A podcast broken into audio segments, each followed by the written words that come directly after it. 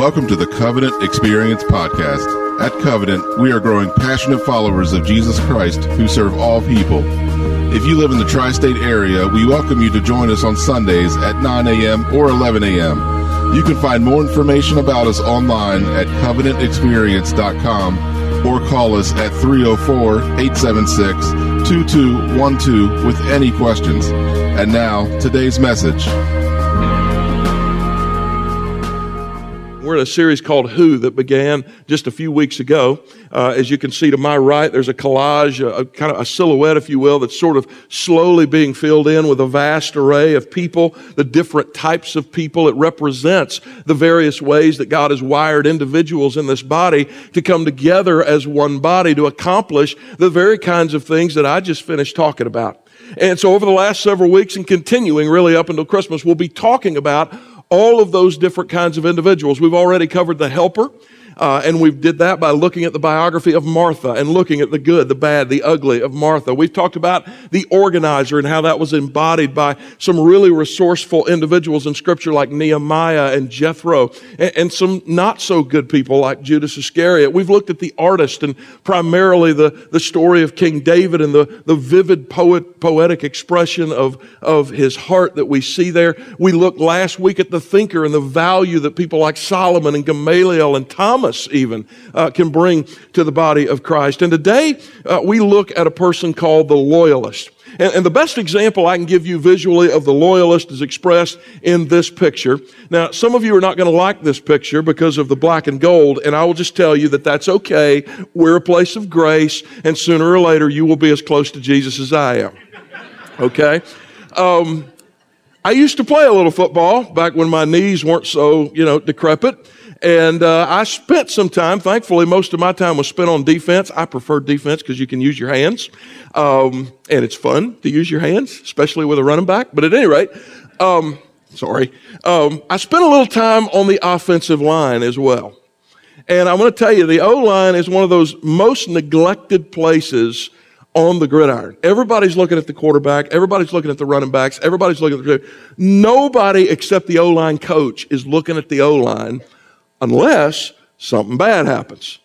All right? So if something good happens, the backs, the receivers, they get all the credit for what's happening. But you let that QB get sacked, you let that tailback get brought down behind the line of scrimmage for a loss, and all of a sudden, everybody's criticizing the O line. And here's the thing without the offensive line, there is no offense. This is what we know for those of us who follow the game of football. If you don't have an offensive line, you don't have an offense. It really doesn't matter how good your QB is. You are not going to move forward. And what I've discovered in life is that the football field is not the only place where people who matter the most tend to get the least amount of attention or credit. Have you noticed that? Like the ones that really stand in the gap tends to be the ones that are the least noticeable and i am convinced that over the next several hours i'm going to preach to hundreds of you who fit that profile. You spend at least 40 hours a week doing this kind of work. These are the people that hold a company together. They hold families together in times of conflict. They hold churches together in times of transition when things aren't really fun anymore. These are the loyalists and we need them now more than ever because we're not living in a world that's very loyal. There's a fable about an army soldier bragging to his fellow soldiers about his sexual exploits all over the world. He would find women that he could be with, and he was a married man. And someone asked him what he what he thought about that. Did he really could he really live with himself? Could his conscience uh, really allow him to live in this way? And he says, "Oh, of course it can. I never cheat on my wife when I'm closer than 50 miles from home." That was his response. Now that's another way of saying my loyalty goes 50 miles, but no further. And you think about it, that, that really is the kind of world that we're living in. And, and in that world, the continuance of civilization itself really depends on the kind of person that we're talking about today. And so as we open God's Word to the book of Judges, actually, if you have a copy, you could join me in Judges chapter 6. So Genesis, Exodus, Leviticus, Numbers, Deuteronomy, Joshua, book of Judges. Chapter 6, that's where we're going to be. There is no more appropriate biography, I think, to compare you with if you're a loyalist than that of this man named Gideon. And that's true not only because of the character traits that we're going to see in Gideon, it is true because of the world in which Gideon lived. Gideon lived at a, at a, as a judge at a period in Israel's history in which there were very few loyalists. It was a period described in Judges as a time when there was no king in Israel and everyone did what was right in his own eyes. Everyone was asking, what's in it for me? Everybody was a consumer. Nobody was looking outside themselves. And Gideon was a loyalist in the midst of that culture eh, that praised and rewarded disloyalty to everybody but the self. And here's what we're going to see as we look at his kind of the broad view of his story together. Gideon had a call from God that was consistent with the way God created him. And if you're a loyalist, you need to embrace that more than anything else. There's some things you're going to have to get over in order to embrace it. We're going to talk about that over these next few moments. But you need to hear first and last and throughout this message, if you're a loyalist, God has called you in precisely the way that He has wired you.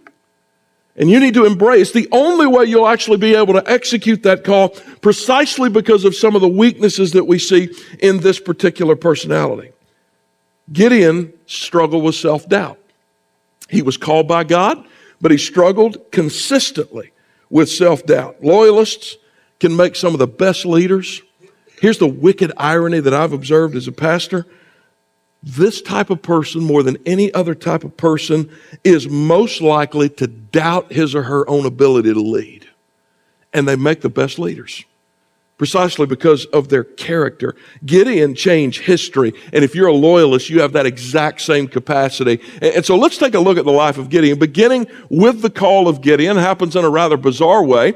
Uh, beginning in verse 12 of Judges chapter 6, we read, And the angel of the Lord appeared to him and said to him, The Lord is with you, O mighty man of valor. That's an important uh, tagline that we'll come back to. And Gideon said to him, Please, my Lord, if the Lord is with us, why then has all this happened to us? And where are all his wonderful deeds that our fathers recounted to us, saying, Did not the Lord bring us up from Egypt?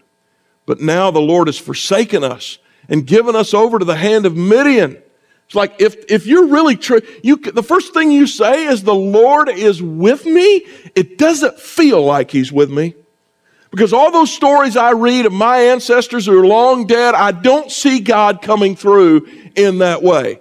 What's the angel's answer? Well, the Lord says to him through this messenger, Go in this might of yours and save Israel from the hand of Midian. Do I not send you?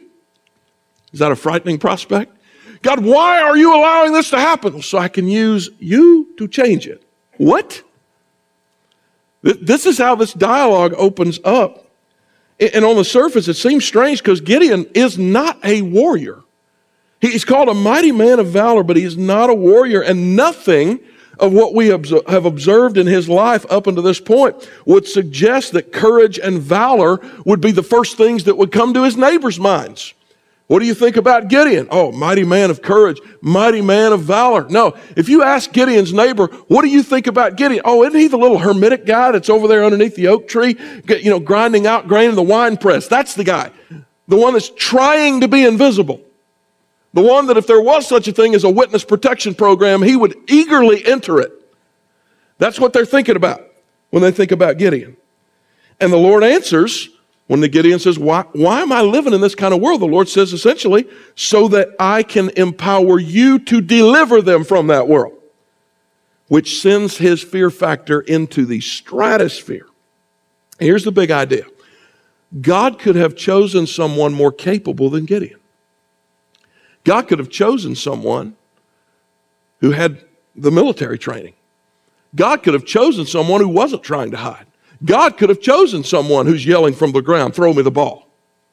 But he doesn't do that. And apparently, it's because above the skill and the charisma and the capacity to lead, there are some traits that God values even more, like reliability and dependability and determination and prudence, all the traits of a healthy loyalist. They're always there. Um, and, and I have experienced that through the loyalists that, that are on our staff, one of whom just finished leading up until the point that I got up here to preach. Pastor Ken fits this profile. And I'm going to tell you some things about Ken. I, I have been concerned about a lot of things, legitimate and illegitimate, since I've been your pastor, because I'm a human being. There are things that I am concerned about. I, I worry about where we're headed. I get concerned uh, about the souls of people here, about situations and families. Uh, I get concerned about strategies and whether or not they're going to work. Uh, I think about what needs to happen and where we need to be staffed five years out, ten years out. I, I'm constantly occupying my mind with those kinds of things. In the nearly three years that I've been here, let me tell you what I have never ever worried about, not one single time. And it was the worship that was going to happen on the stage. You know why? Because there's a loyalist leading it. Someone who is dependable, someone who is reliable, someone who is trustworthy, somebody who is not going to have a nervous breakdown five minutes before we all come out here onto the stage. You have no idea not only what a blessing a guy like Ken is to a man like me, but to people like you. And we've got hundreds of people like Ken in front of me in the next service. We, we've got these people in spades. I mean, for a large number of the people that I'm looking at right now, the statistics would bear out that there are more loyalists in our society than any other kind of person. And I think God would say to you today what he said to Gideon in the days of the judges. I believe his desire today is to call out of you that warrior leader that is present in you. So he's going to start by calling you something that you don't identify with. Okay? It will be like God calling me, hey, power forward. Yeah, that's not me. Some of you feel that way. Mighty man of valor, mighty woman of valor, mighty warrior. Who?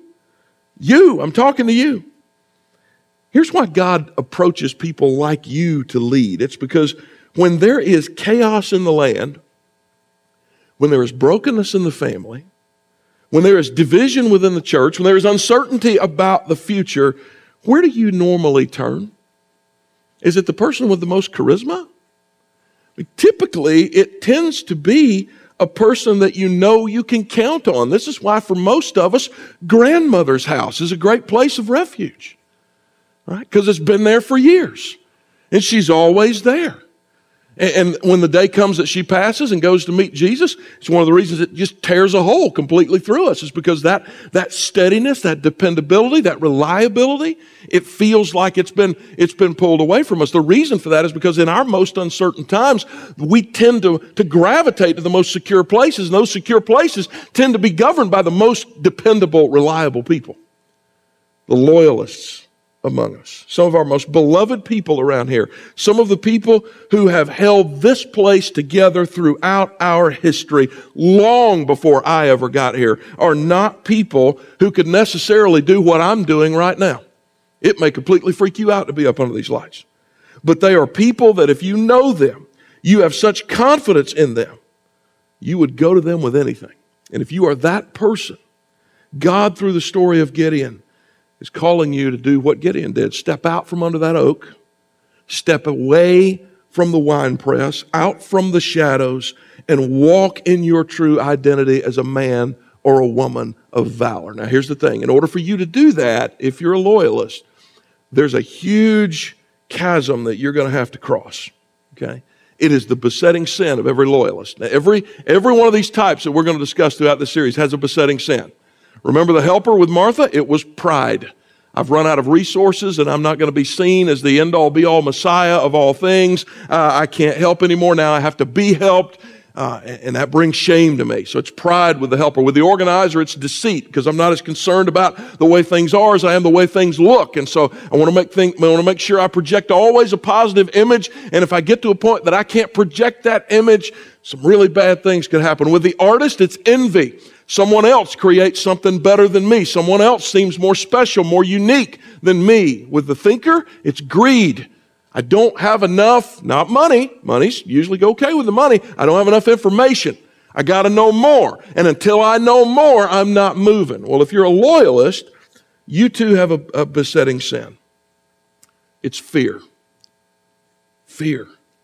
Gideon prepares a, a rather elaborate offering in chapter 6 and the Lord's acceptance of that offering gives him so much confidence that a few uh, verses later we read the following. So Gideon took 10 men of his servants and did as the Lord had told him. But because he was too afraid of his family and the men of the town to do it by day, he did it by night. So he tears down the altar because he knows it has to be done. And what's the reaction from the populace? You know, there's all this positive energy out there now that says, if you'll just do the right thing, people will praise you. Not always. Sometimes they get really, really angry. Then the men of the town said to Joash in, in verse 30, Bring out your son that he may die. We are going to kill this guy, for he has broken down the altar of Baal and cut down the Asherah beside it. He has taken away our idols. And that is wrong, and he deserves to die for that. Now, who would have imagined that in a world where everyone does what is right in his own eyes, that someone taking a stand against moral chaos would become the enemy. But if you do that, that's what precisely what you're going to become to some people. You're going to become the enemy. This is what Gideon feared the most. He didn't want to be the center of attention, let alone the center of conflict.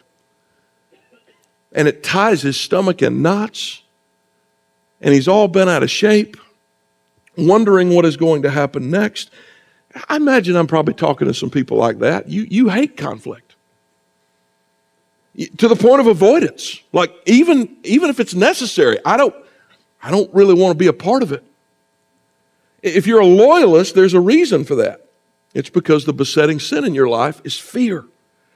Let me tell you something about that fear. The source of it is Satan. Satan.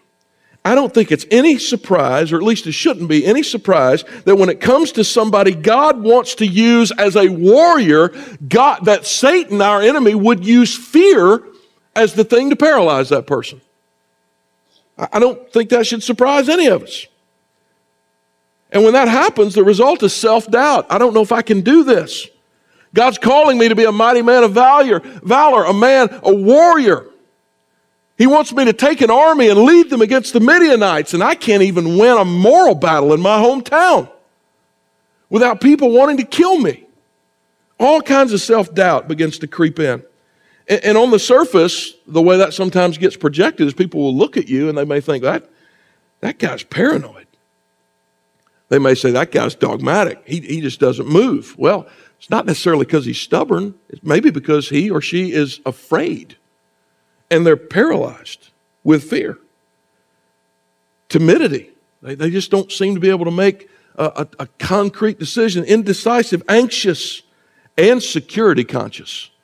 Because everything in Gideon's life right now is driven by an exaggerated need for security. And in the worst cases, your fear is projected onto other people to the point that you live in fear of everybody around you. So, in the middle of this, Gideon, here's the call of God. You are a mighty man of valor. This is the identity I'm calling out of you. This is the army I'm calling you to defeat. This is the future I'm calling you to lead God's people into, mixed with the kind of harsh resistance that he faces just right there in town. Gideon says, I, I need more assurance from the Lord. And so, he lays out a fleece made of wool. And he says, Lord, I need to know that you're going to save Israel using me. I have to know this. And, and so here's how I'll know God, I, I'm sorry to put you to the test, but could you please arrange things so that when I wake up in the morning, the ground is bone dry and all of the morning dew has collected itself in that fleece. And if, if you will do that for me, and I wake up in the morning and I see the ground dry and the fleece wet, then I will believe that I am who you say I am and that you have called me to do what you have called me to do. And sure enough, that's exactly what happens. He gets up the next morning. The ground is as dry as a bone. The fleece is so wet, he actually has to wring it out. Now, you would think, on top of all that, Gideon would be ready to go. Okay, that's it. But then Gideon says, Lord, one more test. Please don't be angry with me. I just need to be sure. If this time you could let the ground be wet, and the fleece be dry. I don't know if it's possible for God to roll his eyes, but this might have been one of these moments, right? here's what God does He provides that assurance for him. He provides it for him. And this is a, a quick turn that the reader doesn't expect. If you're reading this story, Gideon is empowered with two things. He is surrounded, number one, by a vast, to the, to the, to the tune of 22,000 men, all well trained. That's the size of his standing army. And he should be further bolstered by the fact that he has heard the very voice of God. But he hesitates. You ever work with anybody like that? Maybe you are that person. You hesitate.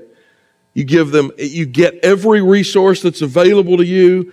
Still have trouble pulling the trigger. You might at that moment be walking in fear. You might be a loyalist who's, who's walking in the flesh. And this, by the way, has nothing to do with knowing the will of God. God's will in this text has been made abundantly clear. So this isn't about being sure of what God wants.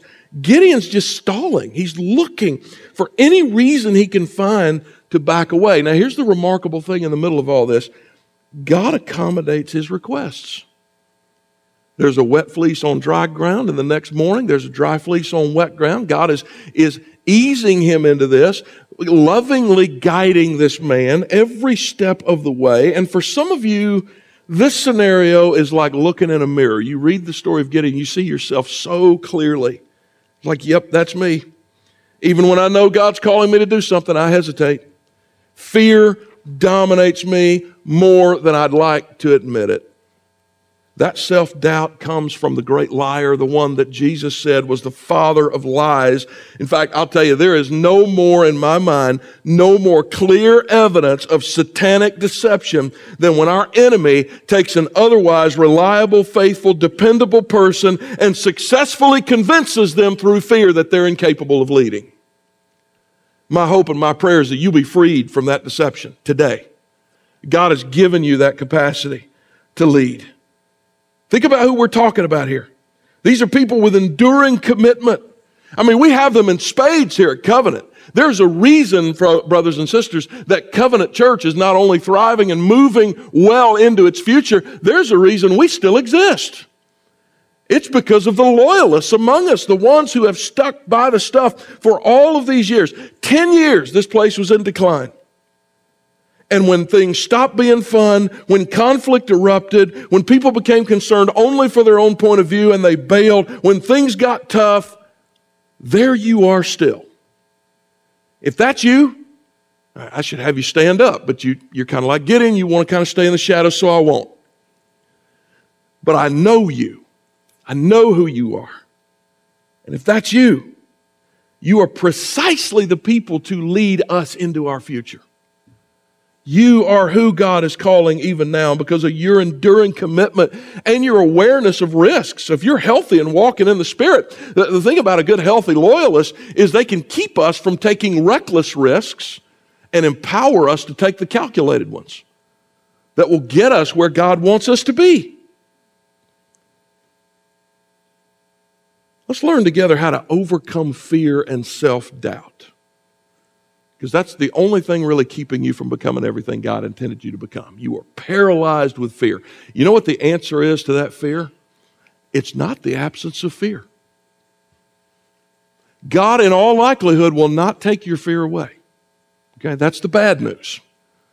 Here's what He's going to do He's going to demonstrate His power over your fear. Let's look at the power of God in the life of Gideon. Beginning in chapter 7, the Lord said to Gideon, The people who are with you are too many for me to give to the Midianites into their hand, lest Israel boast over me, saying, My own hand has saved me.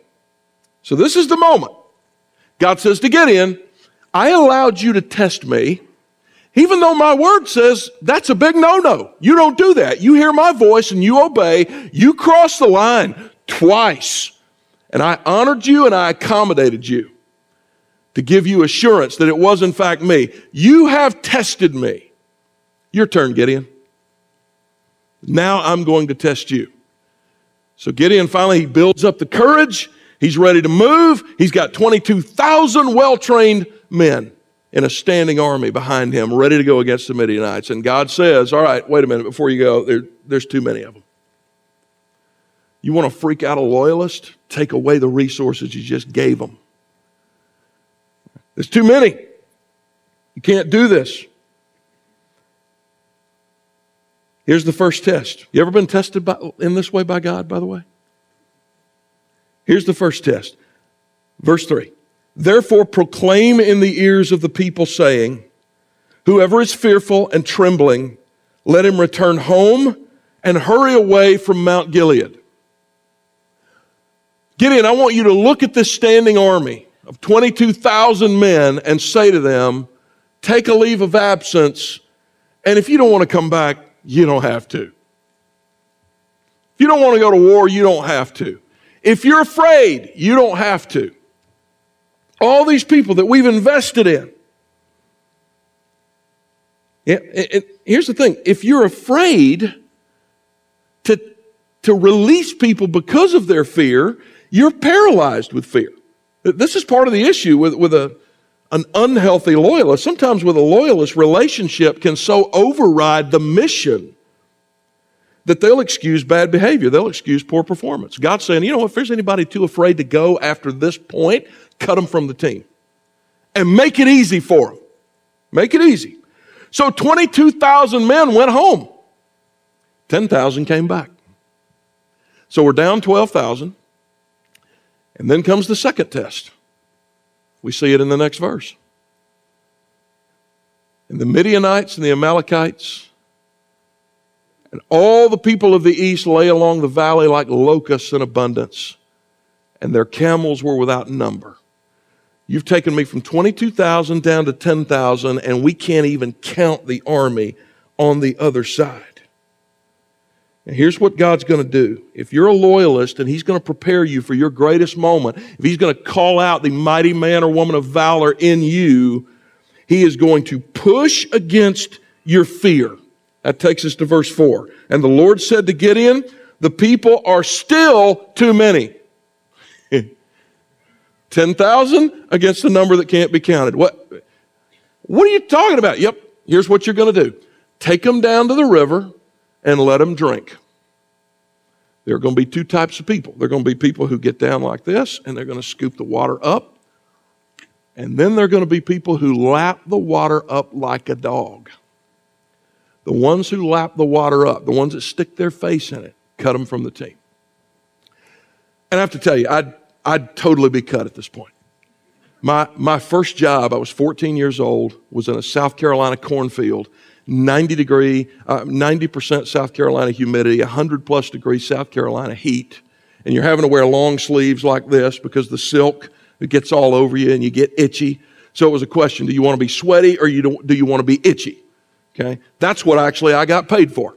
The choice of being sweaty or itchy. And, and every several hours we'd have a break. And there was a stream that would run by that cornfield. And, and we would go down there and we would get a drink. And every single time, because I'm hot and I'm thirsty and I don't have time to scoop it up. So you know what I did? I walked down, shoes and everything, into that creek. I got down on all fours like this, and I did a long push up. And I just stayed right here for the longest time. I'm just soaking that stuff up. I would have so been cut from this team. But I would not have been alone because out of 10,000, 9,700 did that. And so now you have a man with 300 men against an army that can't be counted. And the only thing to his back is the voice of God. That's all he has. And the Lord says, okay, it's time to go to war.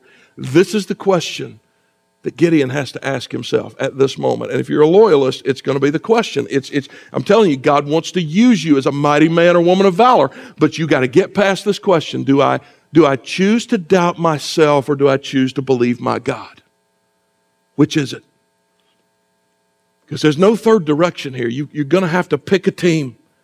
And thankfully, there's one final piece of evidence that God is in fact calling Gideon to do this. One of his soldiers has a dream. In chapter 7, verse 14, we read the following This is no other than the sword of Gideon, the son of Joash, a man of Israel. God has given into his hand Midian and all the camp. Notice how the perception of Gideon has changed. He's no longer, longer the hermitic type that's trying to stay in the shadows, working at the wine press. Now he's out of the shadows, and the perception of him is now very different. This is the man whose sword will save the people of Israel.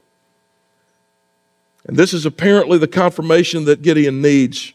Because we read in the very next verse, as soon as Gideon heard the telling of the dream and its interpretation, he worshiped and he returned to the camp of Israel and said, Arise, for the Lord has given the host of Midian into your hand. The loyalist is finally not only going to be dependable and reliable and trustworthy, but faithful and victorious because God intends to reward precisely that kind of behavior. Some of you are listening to me right now, and that's who you are. You're loyal, you're dependable, you're steady, but you also simultaneously you live your whole life with this low level of anxiety and fear. It may even come out medically. You may suffer from panic attacks. Your stomach stays tied in knots all the time over worst case scenarios that have never happened. And I hear the giggling because I know it's true, right? You're going to dream up the worst possible thing. How many of you would say, I've been there, I've done that, I've lost sleep at night over stuff that never happened?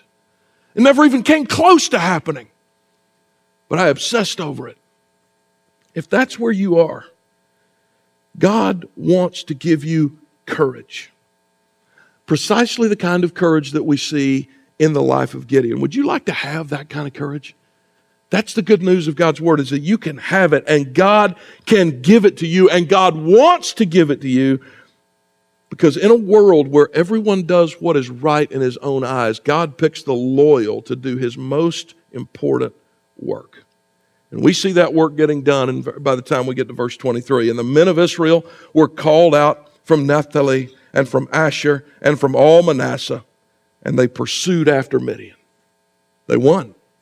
The reliable, dependable, responsible Gideon is now also the, the courageous, God anointed leader Gideon. And for some of you, that may be your biggest barrier. Others have convinced you, or maybe you've convinced yourself that I can't lead, I cannot accomplish great things for God in His power. You are constantly uncertain about your place. You're constantly asking, Where am I?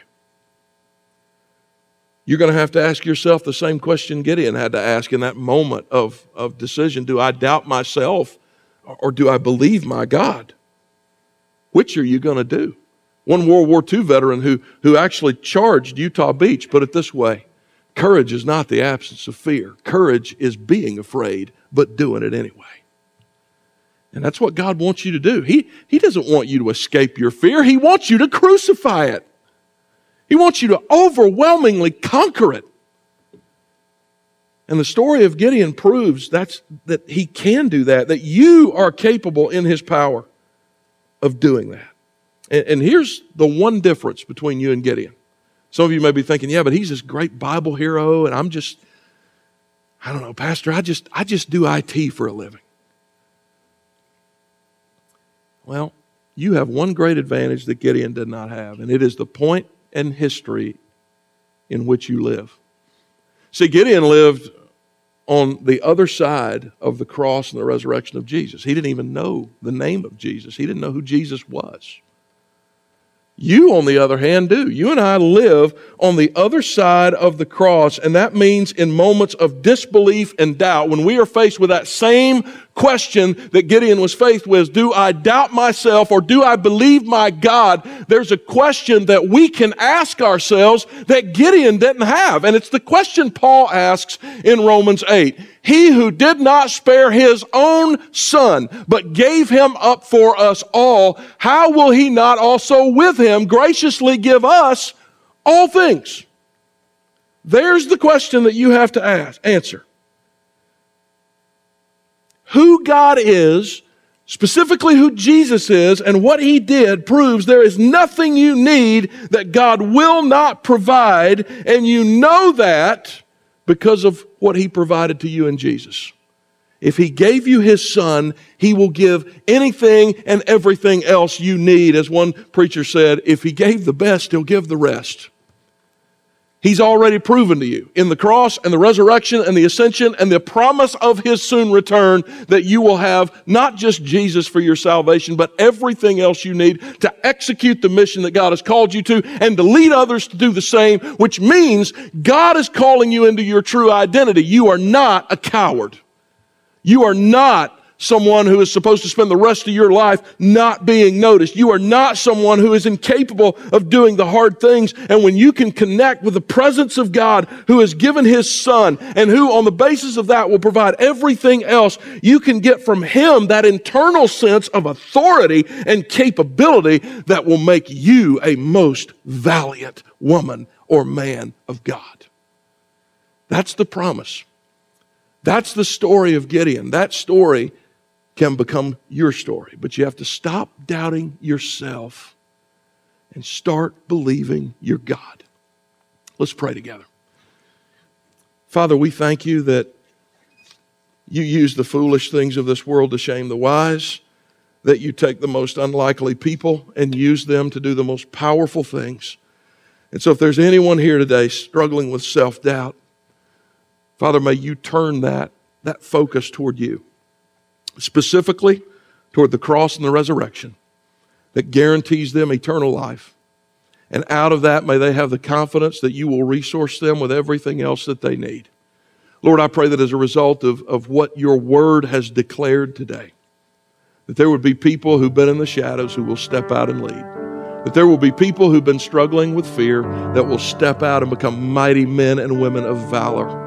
That those, those leaders will surprise all of us that they will take their rightful place among your church, that they will conquer in your name, that they will lead this body to its greatest days, Father. The best truly may be yet to come, and it all really depends on whether or not we're willing to overcome our fears and put our trust in you. For the loyalists among us, for those who work with them, I pray for, for warm and complementary relationships, and I pray for confidence to be instilled in, pe- in the people who need it today, the people who you have called to be warriors. And I pray these things in Jesus' name. Amen.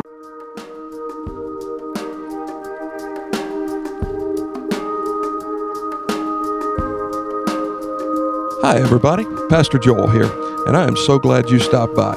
I pray this podcast helps you in your walk with God. And if you're listening with questions about faith of any sort, God is not afraid of those questions, and neither are we. Join us any Sunday morning at 9 o'clock or 11 o'clock in the morning. If you're new to our area and looking for a church home, I hope we'll see you soon and have the opportunity to welcome you properly and personally through our doors. And if you live in the tri state area, but you're already a part of one of the other phenomenal church families here, I pray this podcast has been a great addition to the primary teaching you already receive from your local pastor and that you've been better equipped to serve your own church family. So let's all go make Jesus famous this week. Share his love every chance you get until we meet again. And God bless you.